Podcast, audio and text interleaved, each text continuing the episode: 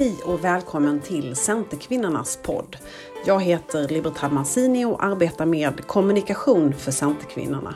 I den här podden så får du möta toppkandidater från Centerpartiet som har makten att påverka vår gemensamma framtid på kommunal, regional och riksdagsnivå.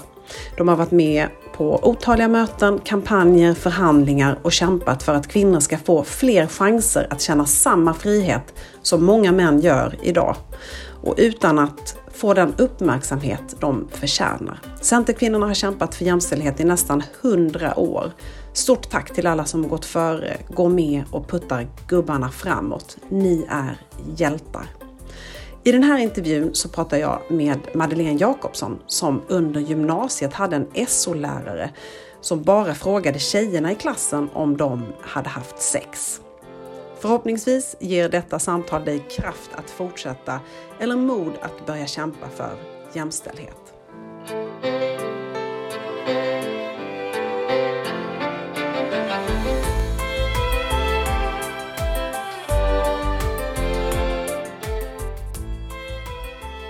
Välkommen till Centerkvinnornas podd Madeleine Jakobsson. Tack så mycket. Väldigt intressant att få höra mer om dig, för du är ju både kommunstyrelsens ordförande i Nordmaling, eh, som ligger i Västerbotten för de som inte vet. Du är från Mullsjö, du är mamma, du är invald i SKRs utbildningsberedning och förmodligen såklart så mycket mer. Men för de som inte känner dig, kan inte du bara berätta, vem är du? Ja, nu har du ju dragit vissa delar då kopplat till mig, men eh, ja, jag är 44 år och eh, tycker ju att jag nyss började politiken, men engagerade mig faktiskt 2006 första gången, så att det eh, börjar på att vara ett antal år sedan, det är ändå 16 år sedan, så att tiden går fort. Jag skulle säga att jag hinner nog inte med så himla mycket annat än, än just politiken, för jag har ju lite fler uppdrag också än de som du nyss eh, nämnde, så att eh, det är familjen, jag har tre barn, eh, en man som är egenföretagare så det tar ju också mycket tid. Så vi har mycket pusslande med logistik och annat. Men jag har en, en son som snart fyller 18, en dotter som eh, fyller 16 i år och en eh, till son som är 11. Så det är ganska mycket logistik och full fart här hemma eh, skulle jag säga. Jag är lärare i grunden.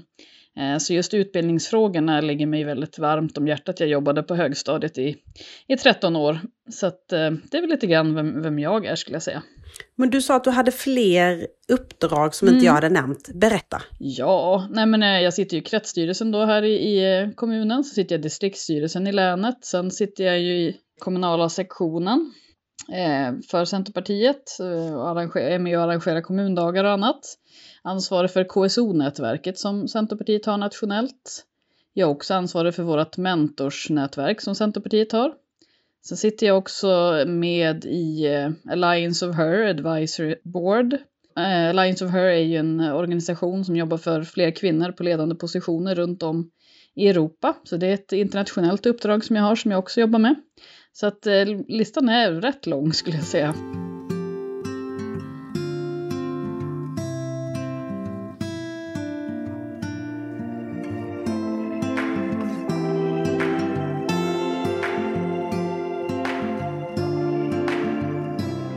Vad inspirerar dig, Madeleine?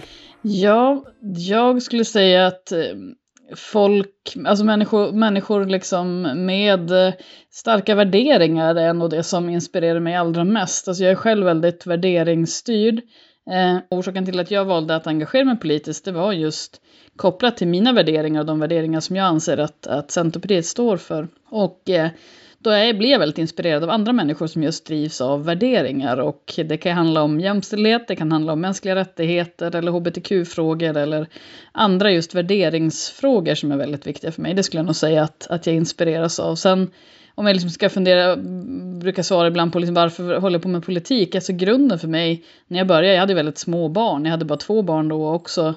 Eh, det är ju liksom för att jag vill att de ska växa upp i, i liksom världens bästa kommun här, Nordmaling, och i ett, i ett land där liksom alla mina tre barn får bra förutsättningar att kunna leva det liv de vill, precis som alla andra barn såklart. Men det skulle jag säga också är någonting som, som jag drivs av. För du var ju lärare från början. Mm. Hur var det klivet från lärare till politiken?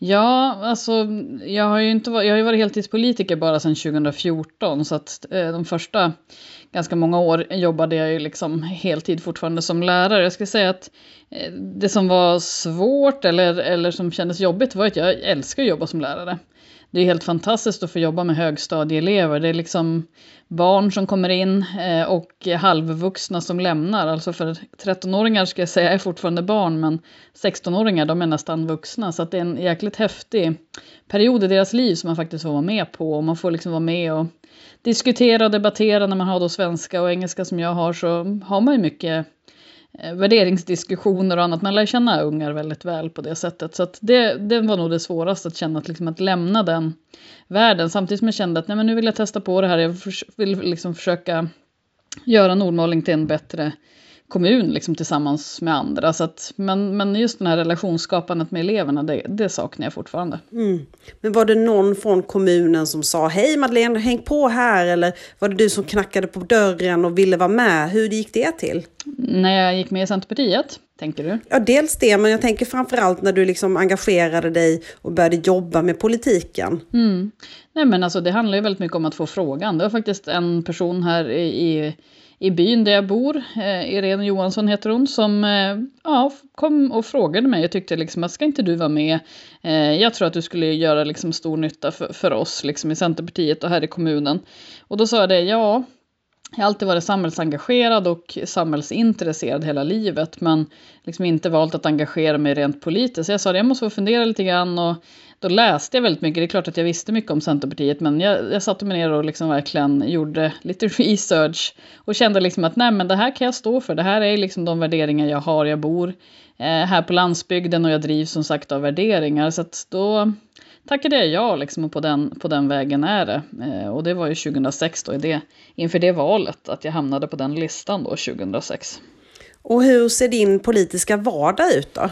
Ja, oj, det finns ju ingen dag som är den andra lik och det är väl det jag också gillar. Så är det lite grann också när man jobbar som lärare. Man vet aldrig riktigt vad som händer när man kliver in i klassrummet med ett gäng ungdomar som har tankarna på ganska mycket andra håll. Och det, jag gillar det, att jag liksom inte riktigt vet hur det ser ut. Men eh, idag har jag till exempel suttit i budgetberedning hela förmiddagen Eh, budgetberedning inför nästa år, alltså 2023. Vi, vi lägger ju budget nu snart så att det är väldigt mycket olika typer av möten. Jag träffar väldigt mycket olika organisationer.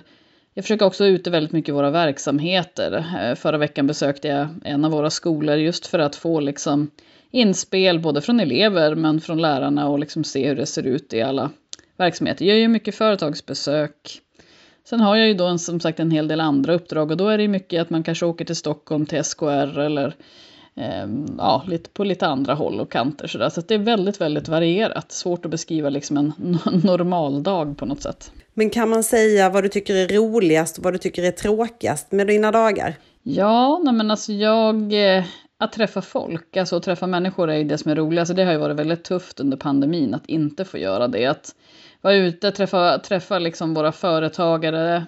Det, vi, vi, har ju liksom som haft som ett mål sedan 2014 att besöka minst ett företag i veckan. Och det är otroligt drivna, engagerade människor som driver företag och de har ju tusen och en idéer, inte bara kopplat till sitt företag utan också kopplat till kommunen. Så det tycker jag faktiskt är bland de roligaste delarna, men också att besöka våra verksamheter eh, och lära mig liksom mer om kommunen. Skulle säga att jag har en väldigt god bild efter de här snart åtta åren. Men det är sådana saker som är kul och sen tycker jag också att det är roligt när man känner att man faktiskt är med. Alltså känslan av att faktiskt vara med och påverka, känna att det gör skillnad, liksom den tid man lägger ner. För det är klart att det är många timmar i veckan som jag liksom lägger ner på både liksom uppdraget i kommunen men även på mina andra uppdrag. Och vad som är, mindre roligt, alltså det är klart att det inte alltid är kul med alla interna möten eller möten där kanske man känner att man inte går framåt. Jag har svårt att sitta liksom i möten där man känner att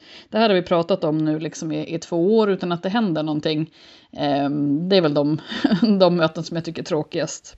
Men och vad, vad, tänker du, för du har berättat att du är lärare och så, att du saknar det. Men hur tror du att den bakgrunden har präglat dig som politiker? Dels eh, så har jag ju liksom en, en ganska stor trovärdighet just i de frågorna såklart. Alltså jag känner ju skolan och jag känner skolan i kommunen men även skola totalt sett. Jag kan ju väldigt mycket om, om den världen. Eh, sen ska jag säga att mycket av det att, att brottas, eller på säga, men att, att argumentera och diskutera med tonåringar, det är en ganska bra förberedelse för att ge sig in i politiken. Det, det, man måste liksom veta, veta vad, vad man har för tankar och man, vad man har för mål. Men man behöver också inse att eh, man behöver hålla en god ton.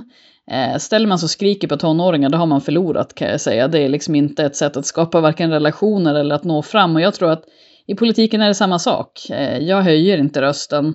Jag kan bli irriterad, men, men det ser man oftast inte på mig, utan det är mer om eh, man känner mig väldigt väl, då kan man nog se att nu, nu, är, det lite, nu är hon lite arg. Men, men man, man hör det inte på det sättet, utan jag tycker att det är väldigt viktigt att hålla liksom en god ton i politiken, lyssna på varandra och liksom försöka hitta gärna en samsyn och liksom jobba framåt. Och så är det med ungdomar också. Så jag, jag tror att jag hade, hade med mig ganska mycket kunskaper liksom och e-, erfarenheter in i politiken från skolans värld. Mm.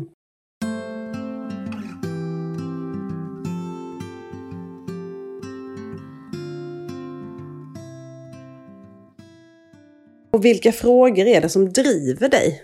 Ja, utbildningsfrågor är ju en väldigt viktig del för mig där jag fortsätter att jobba på för jag tycker att Centerpartiet inte har en alldeles eh, tydlig skolpolitik. Vi har eh, en del frågor vi driver men det, det, saknas en hel del och många, många lärare som jag pratar med de vill liksom att Centerpartiet ska ta lite fler kliv så det jobbar jag för men där är jag ju också väldigt ofta den lilla kommunens och den lilla skolans försvarare. Jag jobbar ju väldigt mycket kopplat just till landets små skolor. För normen i skolsverige är en stor skola i en stor kommun och, och ändå så är 25 procent av landets skolor har 100 elever eller färre.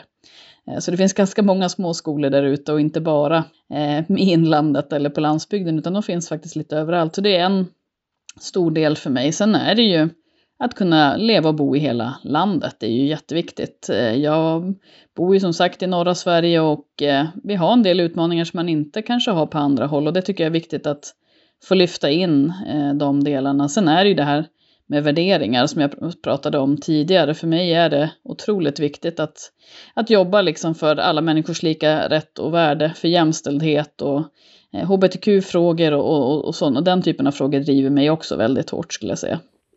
Känner du att du får gehör för de här frågorna? Ja, alltså i min roll så känner jag faktiskt att man, man kan faktiskt påverka på riktigt. Och vi har ju till exempel startat så att vi har ju en regnbågsvecka eh, just för att lyfta fram att vi behöver alla personer i Nordmaling. Eh, man ska kunna vara sig själv, man ska kunna komma ut i Nordmaling.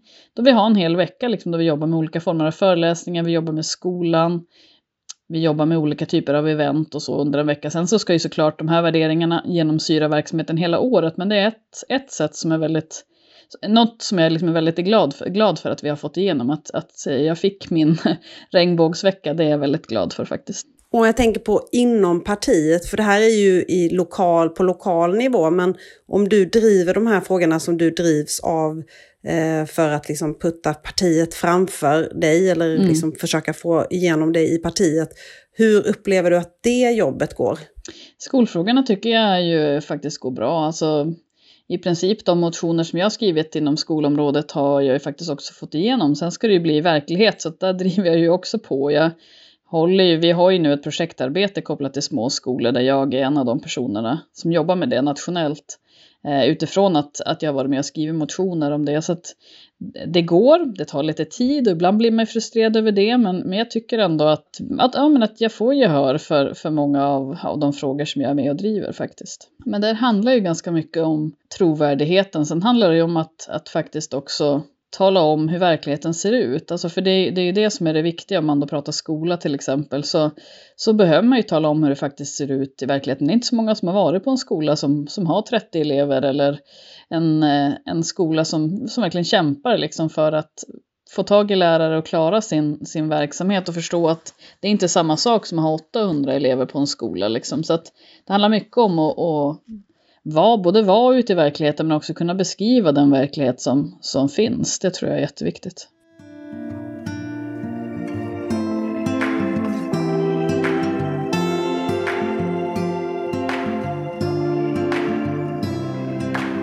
Finns det någonting som du önskar att du hade haft med dig mer eh, när du började med politiken? Har du liksom saknat någonting i det här, ja, de här åren som du har kämpat med politiken? Jag tror att man är ändå rätt eh, liksom, naiv kanske när man ger sig in saker. Dels så, så tror jag att man, man behöver liksom veta att saker och ting tar tid. För ibland blir ju det lite frustrerande. Man tycker liksom att det här är ju så enkelt, det här borde alla fatta, nu gör vi så här. Men sen så handlar det mycket liksom om när man jobbar på kommunal nivå att förstå hur en kommun styrs och hur alla beslut tas och sånt. Men det är också sånt man lär sig eftersom. Så jag, jag skulle inte säga att jag riktigt kände någon gång att jag saknade det. Men alltså sen är det ju alltid liksom, från början är man ju nervös för allt. Alltså det var ju superläskigt, även om jag alltid har stått inför elever liksom i 13 år så är det ju jätteläskigt första gången man ställer sig i en talarstol liksom och eh, lära sig hur man ska bygga upp det. Och då har man ju en fördel när man har jobbat som lärare i svenska. Jag har ju jobbat med retorik liksom, så att då har man ju en fördel där. Så att jag skulle inte säga att det kan inte riktigt peka på något sådär jättespecifikt som jag kan, kan tänka att jag skulle ha behövt innan. För jag fick väldigt mycket stöd och väldigt mycket hjälp och ganska mycket utbildning också liksom de första åren. Ja, men vad fick du för stöd? Hade du någon mentor? Ja, så självpåtaget på något vis. För att lite grann blev det. Eh, I min kommun så då var ju folk eh, ganska mycket äldre än mig om man tänker i Centerpartiet. Så man ville ju, jag upplever eh, att man gärna såg att jag stod med på listan också för att jag var då eh, ganska ung, jag var ju under 30. Eh, men sen efter valet så upplevde jag att då var det inte lika intressant. Då missade man att kalla mig till möten och lite sådana saker. Och, och jag kände ju då att då reagerade jag och sa liksom verkligen ifrån. Jag sa så här, och berättade hur jag kände. Eh, och då var det ju jättemånga som, då fick jag fyra samtal inför varje möte så att alla liksom ville kolla att jag verkligen visste om att det var möte och så. Men då var det ju en kvinna eh, som också då satt i socialnämnden, för det var där jag började, jag började som ersättare i socialnämnden. Eh, Ingrid Holmgren heter hon, som hon, tyvärr så avled hon här för bara någon månad sedan. Men hon tog som mig under sina vingar på något vis och liksom eh, lärde mig väldigt mycket liksom om, om socialas område, alltså socialtjänsten och äldreomsorgen och annat som jag då inte hade någon kunskap ifrån. Och eh, ja, hon från början så läste hon alltid liksom mina motioner och sådär för att jag skulle få någon fler som, som tittade på de interpellationer och annat som jag skrev till fullmäktige. Så att jag hade ett jätte, jättestort stöd av henne när jag började och det är jag jätteglad för. Och där tycker jag liksom det här mentorsnätverket som finns nu eh, är ju jättevärdefullt. Men det är ju framförallt inriktat på personer som har liksom eh, lite större förtroendeuppdrag än, än vad de flesta har när man börjar. Så där behöver man ju fundera lite grann i varje krets och varje distrikt hur man kan stötta nya som kommer. Nu blev det liksom så att de tog som mig under sina vingar själv. Det var liksom inget uttalat sådär att hon skulle vara min mentor eller något. Men jag tror att det är någonting man verkligen behöver titta på. Mm. Och har du haft några förebilder under den här tiden? Ja, det skulle jag säga. Det, det finns nog flera. Alltså jag, eh, dels så har jag Maud eh, Olofsson bor ju inte så himla långt ifrån eh, där jag bor. Jag skulle väl säga att hon, hon är en stor förebild för mig. Hon är också en, hon är både en stark person eh, som också liksom jag upplever är sig själv. Hon är en person med mycket känslor, vilket jag också är. Och eh, det är liksom, ja, det finns liksom med i paketet. Och det tyckte jag var ganska skönt att se att man får faktiskt ha känslor. För det är ju lite grann sådär, eh, någonting som jag annars eh, tycker eh, kan vara lite jobbigt. Alltså att man är så känslosam som, som jag kan vara emellanåt. Men sen har jag andra personer också. Vi har ju Eva-Maj Karlsson som finns här i vinden som var KSO i vinden tidigare, nu jobbar hon i regionen. Det är också en sån väldigt stark eh, kvinna med liksom tydliga, tydliga åsikter och tydligt driv liksom och engagemang. Men varför tycker du att det är jobbigt med det här med känslor? Ja men ofta så, så liksom, eh, eh, ja alltså det är ju inte jättekul att börja gråta i lite olika sammanhang. Liksom. Det, det känns liksom inte alltid som att det passar in och det försöker jag liksom tänka bort ibland. Alltså nu är det inte så att jag står och gråter hela tiden men jag blir ganska lätt rörd. Och sen är det det att när jag blir förbannad kan jag också nästan börja gråta. Det har jag faktiskt, men det har jag jobbat mycket på för det tycker jag blir som, för då tror folk att man är ledsen så då vill jag inte, inte gråta liksom när jag egentligen blir jäkligt förbannad. För det är klart att man hamnar också i konflikter nu brukar jag som sagt inte vara förbannad i talarstolen, men det finns ju andra sammanhang där, där man såklart kan bli ganska irriterad på folk ibland. Så det kan jag tycka är lite jobbigt. Och sen är det det att eh, jag befinner mig i en ganska manlig värld eh, där vi inte är så många kvinnor. I min roll så är det ju få i Västerbotten som är KSOer. Alltså, så, och det är oftast de man träffar, så det är mycket män liksom, man träffar. Och, eh... För alla som inte vet vad KSO, det är ju kommunstyrelsens ordförande. Ja. Kommun, precis. Och då är det en ganska manlig värld och då blir det lätt sådär, eh, ja, då tycker jag att det var lite jobbigt att vara liksom den här känslosamma människan. Eh, eftersom det ofta läggs på kvinnor av någon anledning att det liksom oj, ja, vi är så sköra och känsliga och sådär. Och jag är absolut inte skör, men jag är en känslosam människa. Så att det försöker jag liksom landa i. Det är liksom en del av min personlighet. Och det är fortfarande så stor eh, mansdominans mm. på den positionen alltså? Mm, det skulle jag säga att det är. Vi har, eh, har ju någon till men, men eh, väldigt få. Så att ja, det är en manlig värld fortfarande. Och varför är det så tror du? Det krävs ju väldigt mycket av det här uppdraget. Eh, ja, alltså det krävs mycket tid, tid och annat och, och, det måste man vara beredd att lägga ner. Men jag tror ju att man må, alltså det handlar också om att släppa fram. Är det väldigt mycket män i ett parti, släpper man fram en kvinna då eller gör man inte det? Liksom? Alltså vi, det handlar ju liksom om att det ska finnas kvinnor på alla positioner. Liksom. Överallt måste vi, måste vi liksom finnas. och eh, det är mycket det tror jag, att man inte släpper fram kvinnor. Och sen när man väl gör det, det är bara att se hur det ser ut på riksplanet med Anna Kinberg Batra och Nyamko. Det är lätt att sparka iväg dem igen också när man, när man liksom känner för det. Man behandlar ju kvinnor ganska mycket annorlunda i politiken skulle jag säga, än vad män behandlas. Det behövs ju liksom förebilder någonstans också. Alltså man måste ju se att det går. Ja. Det måste ju finnas de som går före. Ja, absolut. Eh, och se liksom eh att det finns möjligheter mm. även för kvinnor på alla möjliga positioner. Mm. Men jag upplever att eh, det där är liksom inget nytt egentligen. Att vi vet mm. om att det är skillnad för en kvinna på toppen. Mm. Men upplever du att det har förändrats någonting eller är det fortsatt lika svårt? Jag skulle nog säga att det är ungefär på, på samma nivå. Liksom. Sen så med större och större erfarenhet och mer skinn på näsan så, så är det betydligt lättare liksom, att sätta ner foten och protestera också. Men alltså, det var ju bara som eh, ett exempel när 2010 i det valet eh, så eh, ja, jag stod ju ganska högt upp på listan och, och ja, så ringer valberedningen och frågar liksom, Jaha, vad, vad är du intresserad av för plats? Och då säger jag att nej men, jag vill ha en av de två platserna som vi har i kommunstyrelsen. För jag vill inte sitta i socialnämnden för det var ganska jobbigt att göra det som lärare för det är mycket liksom av sekretessärendena berörde liksom elever och sådär och det tyckte jag var rätt jobbigt. Men då säger han att nej, den eh, ska en, en man ha och man skulle även ha en man på den andra positionen och två äldre män då.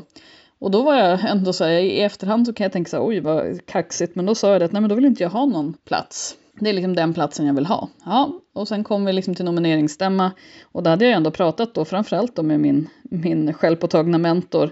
Eh, så hon hade sett till att det var ganska mycket eh, kvinnor, mycket, mycket av våra centerkvinnor var på plats.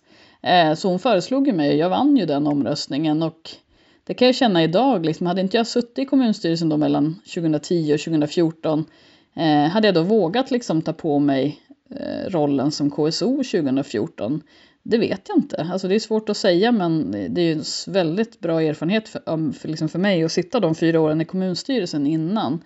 Men eh, då, fick jag, då var jag också höggravid eh, och fick ju liksom sådär kommentaren att ja men du är ju gravid som att jag liksom inte alltså visste det. Alltså det är liksom så bara, det här är mitt tredje barn, jag vet liksom hur det här funkar, det är en bebis som kommer komma ut.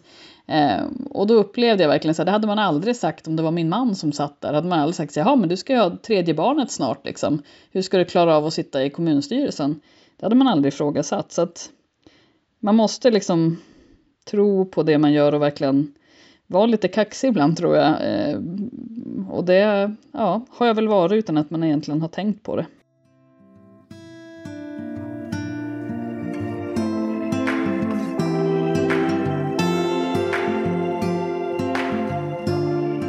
När skulle du säga att du fick upp ögonen för jämställdhet? Oj, gud vilken svår fråga. Den känns, det känns ju som någonstans som att den alltid har funnits med. Liksom jag har ju, alltså när man själv gick i skolan var jag ju, man var med i elevråd och sådana saker. Man har ju alltid liksom varit engagerad på olika sätt. Och, och då var jag ganska förbannad över liksom, och störde mig rätt mycket. Jag vet att jag pratade liksom med min pappa om det mycket när jag var liten. Alltså jag var en sån här eh, ja, eh, som skulle vara duktig, väldigt ambitiös och eh, väldigt lugn och skulle då sitta liksom och hålla ordning på killar i klassrummet och såna här konstiga saker. Så att jag skulle nog säga att på något vis har det funnits med mig sen, sen jag var liten att jag tyckte, tycker liksom att man behandlade tjejer och killar väldigt olika i klassrummet och det reagerade jag på faktiskt redan när jag var liten.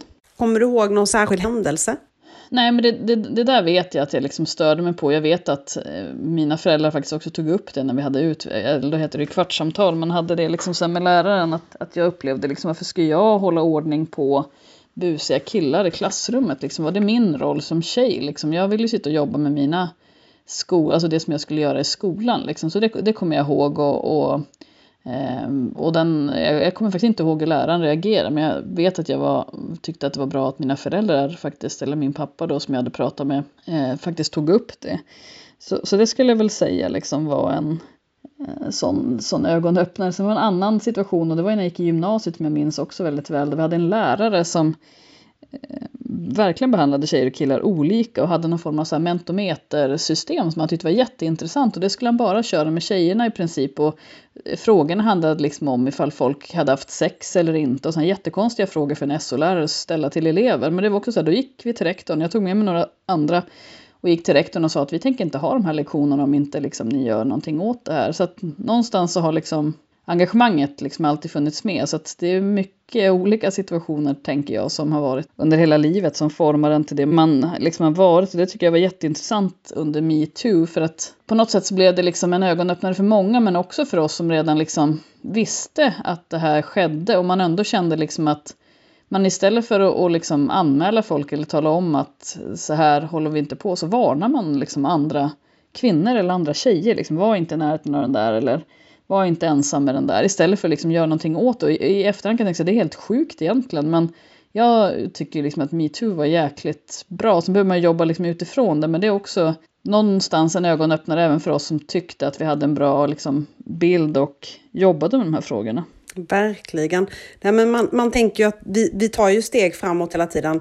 Eh, men ännu är vi så långt ifrån ett jämställt Sverige. Mm. Varför tror du det är så? Ja, alltså det går ju väldigt långsamt. Eh, det behövs ju faktiskt att eh, Dels så behöv, behövs, behöver ju liksom det vara någon som driver på liksom arbetet. Sen handlar det om att alla måste förstå vikten av det här. Alltså det är inte bara kvinnor som mår bra av jämställdhet. Alltså det är ju otroligt enkelt att se. Det finns ju väldigt mycket forskning på företag och jämställda bolagsstyrelser och annat och se liksom eh, man tjänar faktiskt pengar på att ha en jämställd bolagsstyrelse. Det finns ju faktiskt forskning på det. Så jag tror att Liksom, jag funderar lite ofta på liksom hur man ska nå fram. För att det är klart att jag pratar mycket med mina barn och min äldsta son som nu är 18, han är otroligt liksom insatt i jämställdhetsfrågor och vi, har pratat, vi pratar ju jättemycket om sånt så att där känner jag mig som lugn. Men när jag liksom fick mitt första barn så var man ju lite naiv och då var det inte så jättelänge sedan som jag hade gått lärarutbildningen där man pratar väldigt mycket om normer och genus och liksom hur man ska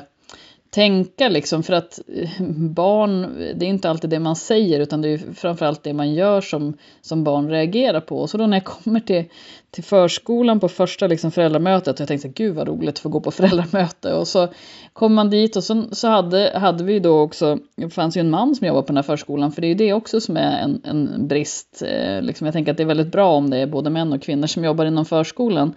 Eh, och så frågar jag liksom sådär, men, ja, eh, lite naivt, frågar liksom så men hur jobbar ni liksom med, med genus, hur tänker ni på det liksom, alltså vad, vad gör ni liksom rent konkret sådär? Och, och då tänkte jag liksom så här, ja men det är väldigt viktigt att den här mannen inte är den, liksom, någon slags lekfarbror och kvinnorna står och fyller i diskmaskinen. Liksom. Alltså att det finns ju ganska enkla delar som man behöver fundera på. Nej, men då var det ju föräldrar som blev jättearga för att jag ställde frågan. Jag minns speciellt en kvinna liksom som bara, ja, ingen ska då tvinga min son att leka med dockor. Jag känner så här, oh, herregud, liksom, är det på den här nivån? Alltså jag levde som i någon slags villfarelse av att vi var på en annan nivå någonstans. Alltså att man inte liksom tror att, att man jobbar med genus så handlar det om att tvinga barn att leka med olika saker. Liksom. Alltså, så jag kände så här, gud, var ska jag liksom börja någonstans och vad ska man liksom driva för någonting kopplat till förskola. Så det är ju det är en jätteutmaning för att det är inte bara förskolepersonalen som inte är jämställda, det är väldigt många av föräldrarna som inte heller är jämställda och, föräldrarna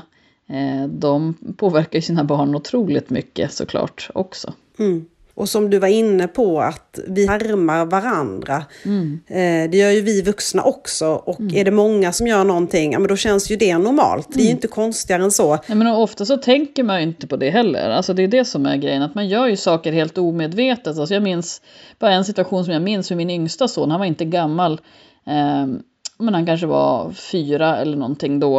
Eh, nej, han var nog ännu yngre, tre. Och sen så eh, hade vi massa olika former av glas hemma och så skulle vi liksom, eh, vi skulle duka och han tyckte väldigt mycket om de där olika glasen och så liksom helt eh, självklart så tänker jag då att ja, men vi hade ett glas med dödskallar på.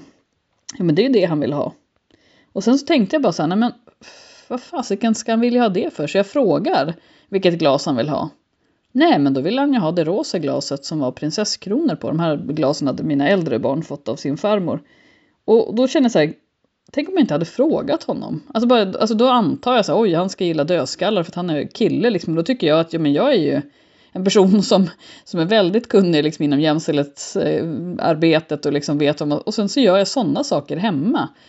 Och, och det är sånt som ändå får en att faktiskt fundera och verkligen inse så här, gud vad vi gör mycket saker utan att vi är medvetna om det.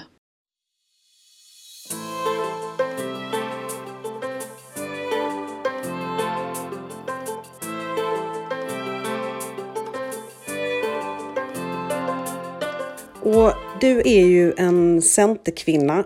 Hur fick du upp ögonen för Centerkvinnorna? Det var nog också eh, rätt eh, tidigt. Alltså det, eh, jag undrar om det var någon av de första, första stämman jag var på eller så. Där jag liksom insåg att eh, det fanns en, eh, en eh, gruppering liksom som jobbade och, och liksom drev på just inom det området. Jag kände så här vill jag vara med. Alltså det här är ju ett väldigt viktigt område. Jag kände liksom att Centerpartiet eh, har absolut mycket politik inom jämställdhetsområdet, men jag skulle säga att det är ju tack vare Centerkvinnorna. Eh, det måste liksom finnas någon som, som puttar eh, Centerpartiet framåt eller drar, drar det efter sig, eller hur man nu ska se, se det. Och det var, alltså det var ganska tidigt, jag tror det var första stämman när jag insåg att här finns det en, en hel rad med starka kvinnor som, som driver på i det här arbetet och där vill jag vara med. Vilket stöd har Centerkvinnorna gett dig?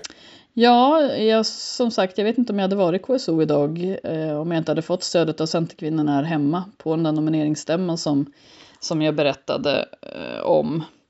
Eh, och eh, ja, eh, sen har jag ju fått ganska mycket stöd. Alltså dels, det tycker jag har varit väldigt bra nu. Jag har ju gått den här utbildningen som Johanna Engström har haft, liksom för att jag tycker att förra valrörelsen var ganska tuff och jag känner så här, jag måste hitta något sätt att liksom klara av den här. Sen går jag ju även den här toppkandidatutbildningen eh, som Centerkvinnorna har nu. Och då, ja, jag har ju gått ganska mycket utbildning men jag känner ändå att jag har inte gått egentligen någon utbildning med Centerkvinnorna så därför valde jag att anmäla mig till den. V vad betyder nätverket Centerkvinnorna? Men det betyder väldigt mycket. Eh, dels så träffar man ju liksom personer som man lär känna som man har mer kontakt med än liksom kanske stora nätverk. Man skapar sig ju ofta liksom egna nätverk och, och liksom de personer som som jag liksom hade väldigt mycket stöd av från början är ju personer som har varit väldigt engagerade i Centerkvinnorna, men så personer som jag kunde ringa till när det kändes eh, jobbigt eller eh, saker som jag inte skulle tycka var speciellt jobbiga idag. Men från början så hade man inte lika mycket skinn på näsan och, och de jag ringde till då, det är lite roligt för det var ju Sofia Jarl och eh, Millis eh, Wernersson och, och ja, den ena eh, återkommer nu i Centerkvinnornas styrelse som vice ordförande och den andra har precis slutat och det är mer en slump att de just har de rollerna utan det är mer för att man klickar som personer liksom och man man har liksom mycket med varandra att göra på det sättet. Men eh, ja, jag skulle säga att det finns funnits mycket nätverk och mycket stöd under, under de här åren och det tror jag är det viktigaste. Det är som vårt KSO-nätverk. Det är liksom ett ställe där folk vet exakt vad jag håller på med för något. Man vet liksom vad uppdraget innebär. Vi har väldigt högt i tak och vi kan verkligen bolla vad som helst med varandra. Det finns liksom inga frågor som är dumma, så det är också ett superviktigt nätverk för mig. Mm. Om du nu blir vald, du får fortsätta på kommunen eller så kommer du in i riksdagen. Eh, det vet vi fortfarande inte. Men eh, vad är det första du vill ta tag i då? Ja, alltså i kommunen så finns det väldigt mycket arbete som, som vi eh, fortsätter med. Alltså där har jag ju nu jobbat i åtta år så det finns väl kanske ingen specifik fråga alltså som är sådär väldigt tydlig. Eh, men, men vi har väldigt mycket arbete kvar att, att göra och det vi jobbar mycket med nu är ju kopplat till löner och, och liksom den typen av frågor. Och även så har vi jobbat liksom med, med, om man nu ska liksom se inom jämställdhetsområdet, med arbetskläder till Ja, men i förskolan till exempel. Eh, där, där har vi ju nu eh, fyllt på med arbetskläder varje år. Alltså de hade ju inga arbetskläder förut. Nu har man liksom jackor och, och brallor och, och, allt möjligt liksom. För det är ju kläder som slits ganska hårt och barn som sitter och snorar och kläddar på en allt möjligt. Eh, så det har vi jobbat väldigt mycket med. Mm. För det är inte lika självklart som det är när man pratar om mansdominerade yrken i en kommun. Så att det är någonting som vi måste fortsätta med och som jag känner att vi behöver ta tag i. Sen, sen behöver vi ta tag lite mer i vårt miljöarbete som har legat lite vilande nu under covid för vi har inte riktigt orkat med det. Vi är en ganska liten kommun. Mm. Så att det skulle jag väl säga kommunalt. Riksdagen är svårare för det handlar ju väldigt mycket om man hamnar inom för område. Där, där har man ju liksom inte i kommunen har jag alla, eh, jag har alla frågor och alla områden ligger liksom hos mig. Eh, men eh, som sagt, det är ju utbildningsfrågorna där jag tycker som sagt att det är viktigt att börja ändra på normen av skolan och verkligen på riktigt jobba för, för trygghet och studiero och, och mot mobbing och värderingar eh, och, och liksom se till att jobba med värderingsfrågorna i skolan om jag nu hade fått jobba med utbildningsfrågor. Om du fick en, till och med två mandatperioder på dig och satt som minister och fick ta hand om jämställdhet, vad skulle du förändra för flickor och kvinnor. Mm, oj, vilket uppdrag. Det hade varit fantastiskt roligt att få, få göra det. Eh, nej men eh, där finns det väl många delar att jobba med. Jag tänker att tidigare så har jag varit ganska sådär tyckt att det här med föräldraförsäkringen den, den bör man få bestämma själv. Men där skulle jag gärna se eh, en större liksom öronmärkning så att, så att fler män liksom tar ut fler dagar då såklart.